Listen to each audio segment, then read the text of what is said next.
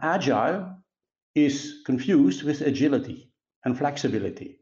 Look, as a C E O, I want my company to be flexible. So are you prepared to pay for that? Are you prepared to pay for the flexibility? Because flexibility does not come from heaven. If you have a strategy and you have a plan and you have twenty thousand people at work in a certain way and you want to change that suddenly because somebody gave you a call, then you have to stop certain things. What is the cost of stopping that? Welcome to Innovation Talks. Join us weekly as we discuss with distinguished industry guests how to refine and improve corporate innovation and new product development as businesses aim for long-term success. Hosted by Paul Heller, Sopheon C T O. If you are looking for additional information around new product development or corporate innovation, sign up for Sopheon's newsletter where we share news and industry best practices monthly. The fastest way to do this is to go to sopheon dot com. That's S O P H E O N dot com, and click the sign up and stay informed box. Last week, Hu Bruton and I discussed A I and machine learning in innovation. This week, we continue our talk as we move on to the topic of agile frameworks. If you did not listen to last week's episode, you might want to give that a listen first. You can create software That, that gives an alert, a notification to the product manager, product line manager, business owner, whatever you would call it, brand managers.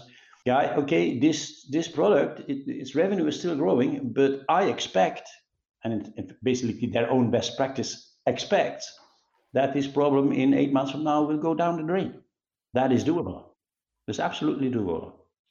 Well, if we extend that and just build on that a little bit, because we're talking so much software now, and we see software getting more and more, and all the examples you gave, the Tesla car, the banking, we see software gaining more and more. Google. yeah, Google, Google. And, and and I know you've you've you you work with companies, you you consult with corporations on what's happening with software and the whole the whole agile piece and and how that affects innovation. What trends are you seeing and what issues are you seeing that companies are struggling with when it comes to agile? Hmm. That is a nice question, Paul. Do we have two days or so? Paul? I, I don't know. Look, when the Agile, let me, let me take it from a historical point of view. It's not too, that long ago that the Agile Manifesto was published by a couple of guys. And they, in fact, if you read that manifesto, there was nothing new in it. Zero new. It was already old. In all the business process improvement theories that I know from the eighties, it was already in there. Don't be too bureaucratic, listen to your user, and so on, and so on, and so on. So, so, so all, all these things. Um, but they were frustrated with, let's say, the failures of software products. Why do the software products fail so much? In the Netherlands, in the Netherlands, no, no, wait a minute. In, oh yeah, in the Netherlands, in the Netherlands, seventy-five percent of all the automation projects don't make it to the market. Why? Why do we spend so much money on software and they, the software products and they don't make it to the market? That was their issue. So why do we make so many apps that are not successful? Why do we? Why is it so difficult to make systems that are useful? And that is what they were thinking about in a philosophical manner. They say, okay, if you do do a couple of things, like in the manifesto, you should be you should be more successful. And and they call so simple. yeah, and they call that agile. Okay, fine. And that was picked up. I don't know why it was picked up. It was picked up in a certain manner also by project management. Look, product man- project management tools, they look for a market, right? They look for a market. And they saw, shit, this agile for software development, why don't we use that? And it ended up with the scrums and the and the sprints and the iterations and the, all that, you know. And then they, they to, to market that agile, they needed an enemy. You need to do what, the agile thing, and it's then a market. Nothing to do with the manifesto anymore. It's, so we, we um, and we call that agile. And the word Scrum came up, and all these words came up. And that is a market. It's nothing, no, nothing scientific about it. Nothing, zero. It's not proven. Really zero proven. And suddenly a new movement, if you wish, so, came up in the software world to start with. So the software world embraced it with the expectation, the dream, the, the, the I think also sometimes the illusion that with if they would use that methodology of project management for software, that they would make more successful products, better and faster. And there is one thing in it, the engineers, the software engineers, they know it. Let them do their job and then we will have good products. In fact, that was a, is a movement, you know, I can talk a lot about it as a movement. The intentions are okay. The approach, I think, is counterproductive in, in the market. If you are a startup company and you want to make a piece of software that is successful, it's a perfect way of working. If you are a software company, it's a perfect way of working. But if you are a company in discrete manufacturing, is it then also a perfect way of working? So, and then, you know, once once mechanical engineers, they have a completely different rhythm than, than the agile approach. The rhythm is completely different. So how can you do that? How would how could you do quick iterations if you already to test something mechanical, you would need six months.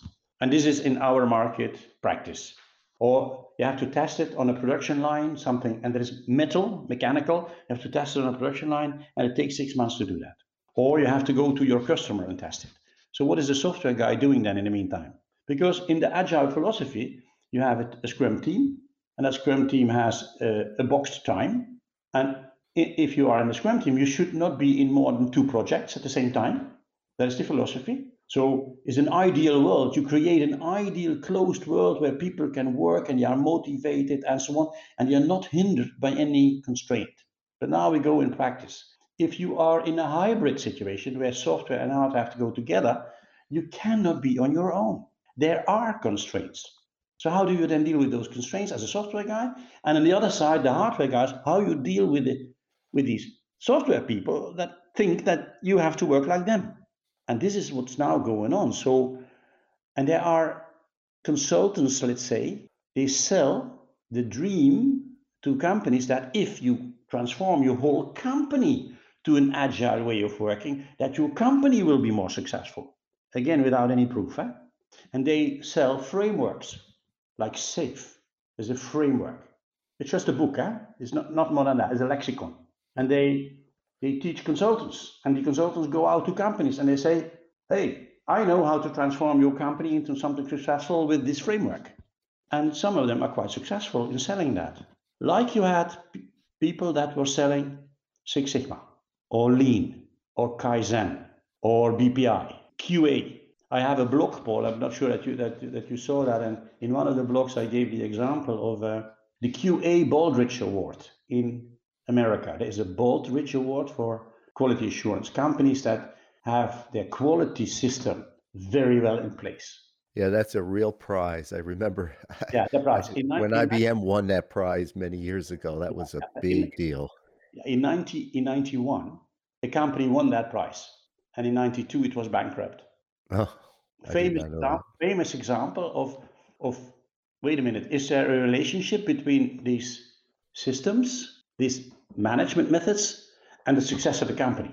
So the success of a company depends on so much things, not, not the, the management method. So I, I, I think that the intentions of agile are not bad. I don't think so.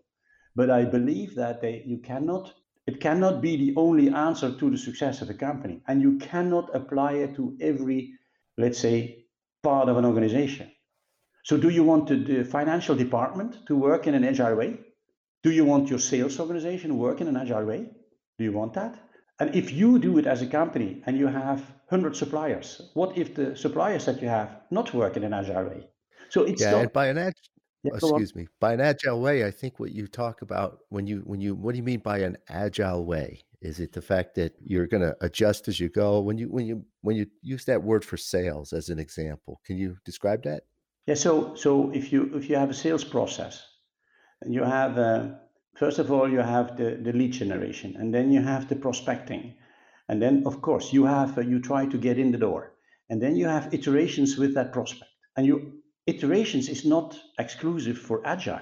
Also, the waterfall methodology was full of iterations. When I implement my system, before I heard of the word agile, you know, I had continuously iterations, and I, I, I try to get the user always on the table, at the table, the user. Not the manager, the user himself.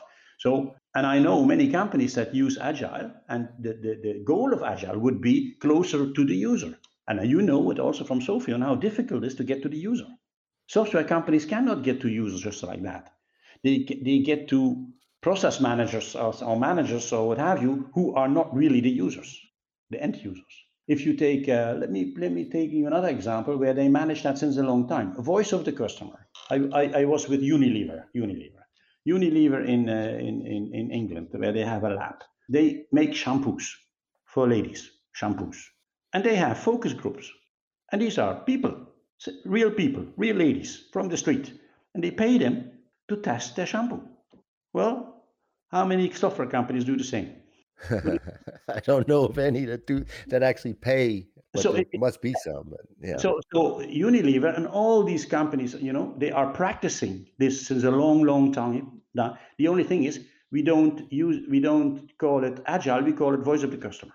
It's vo- voice of the customer, and, and agile is more like old wine in new sacks. Do you know that expression? Yeah, yeah, yeah. But it is a market.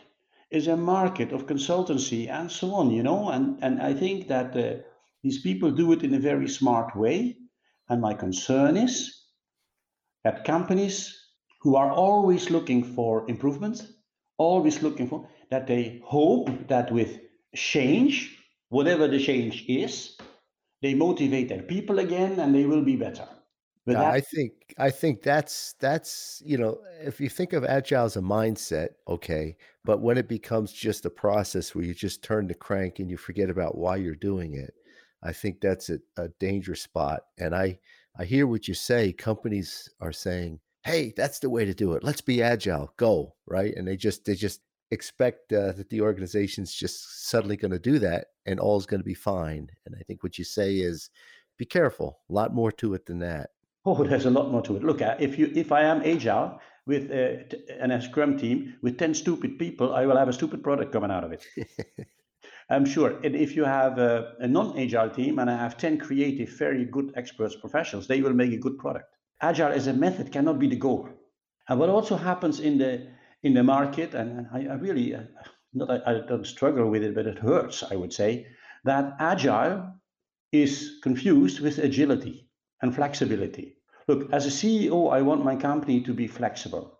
When I when I was working with Archelik, a good customer of ours, and I can I am allowed to call them to, to, to use the name, I, I interviewed the C T O and also the C E O before we to understand the top the needs of the top of the company for for the new innovation management system that we were going to configure for them, and the new way of governance. And they and they said to me, we need we need a thorough process, but make sure that we can be flexible, like like we always were.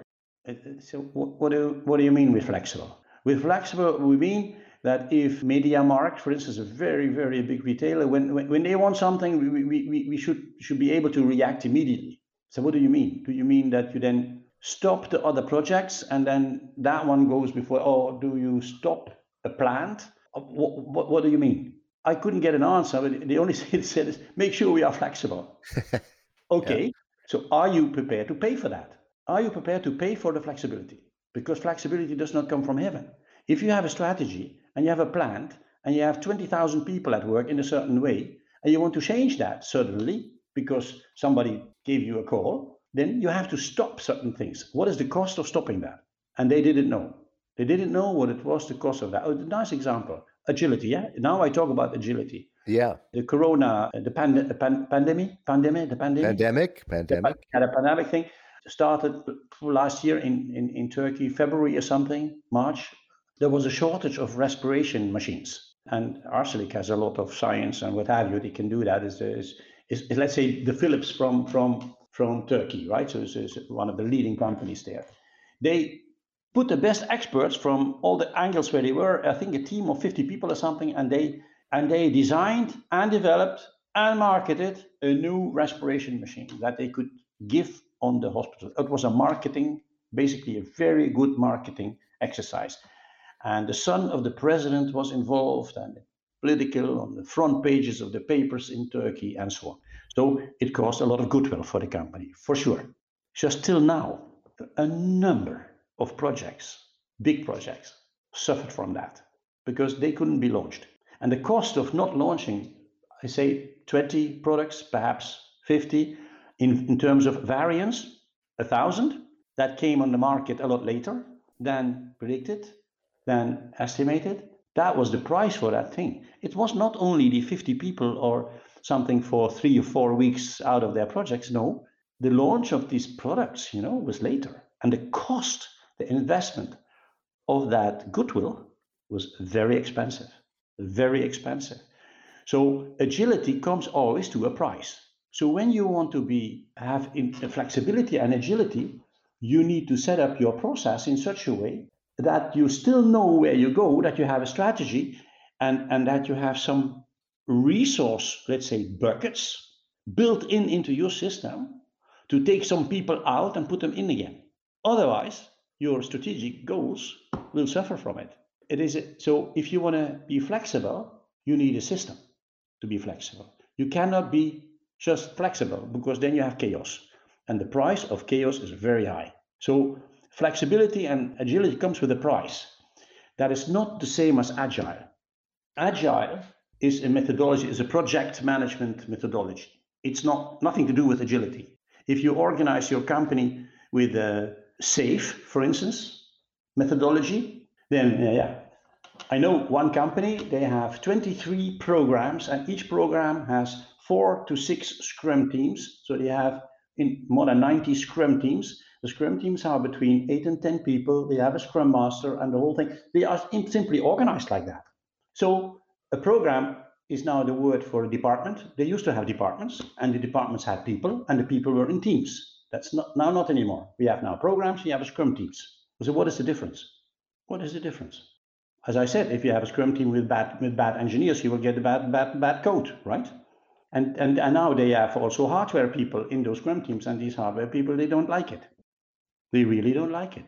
So I am not against, let's say, agility or agile way of working. And if people like that, they really should do that, because if you will want to be managed like this or like that, doesn't matter. You need to be managed. And if you if you think you your software planning is better with sprints, then do it instead of events or, or iterations, sprints or meetings. You call it a sprint, sprint meeting, or you have everyday stand-ups. Yeah, you could also have a meeting every evening around the coffee machine and say where you are and then go on. So that is nothing special, nothing special. That is, it has just a new name. It has a new, a new brand. And because of that, it is like a modernism, you know, and people like the modernism. So if you don't do that, you, you don't get young engineers, for instance, attracted to your company, things like that. So there are all kinds of motivations to change now and then. Old wine and new sack. Yeah, now and then you need a new sack to do it, but don't have the illusion that because of that you will be more productive. Don't have the illusion that you will have better products and make a higher margin. Don't have the illusion that because of that you are better in bringing products to the market in time. That might be true for the software side, but if you have a hybrid product, forget it, because the agile way of working is bottom up. The, in the agile way of working, the software engineers or the agile teams have a lot of self-steering mechanisms. In the end, they deliver what they can build. That's it. No, you cannot just deliver what you can build. There is, there is, if you make a new product to the market, that product has a price. So if you want to make a margin, we have a, a maximum cost. Okay, you are not the only one at work. We have four new features and we have to prepare the plant. The plant has to do a CapEx investment, the plant has to do order new molds, robots, and so on. And the features then, in total, cannot make more cost than, than X. So you can, that comes top down. Otherwise, we cannot sell that product. So there is a cost ceiling, a framework top down, also for software engineers to work in. And that, I think, has tension with agile thinking. Mm-hmm. The agile philosophy has difficulty to work with constraints.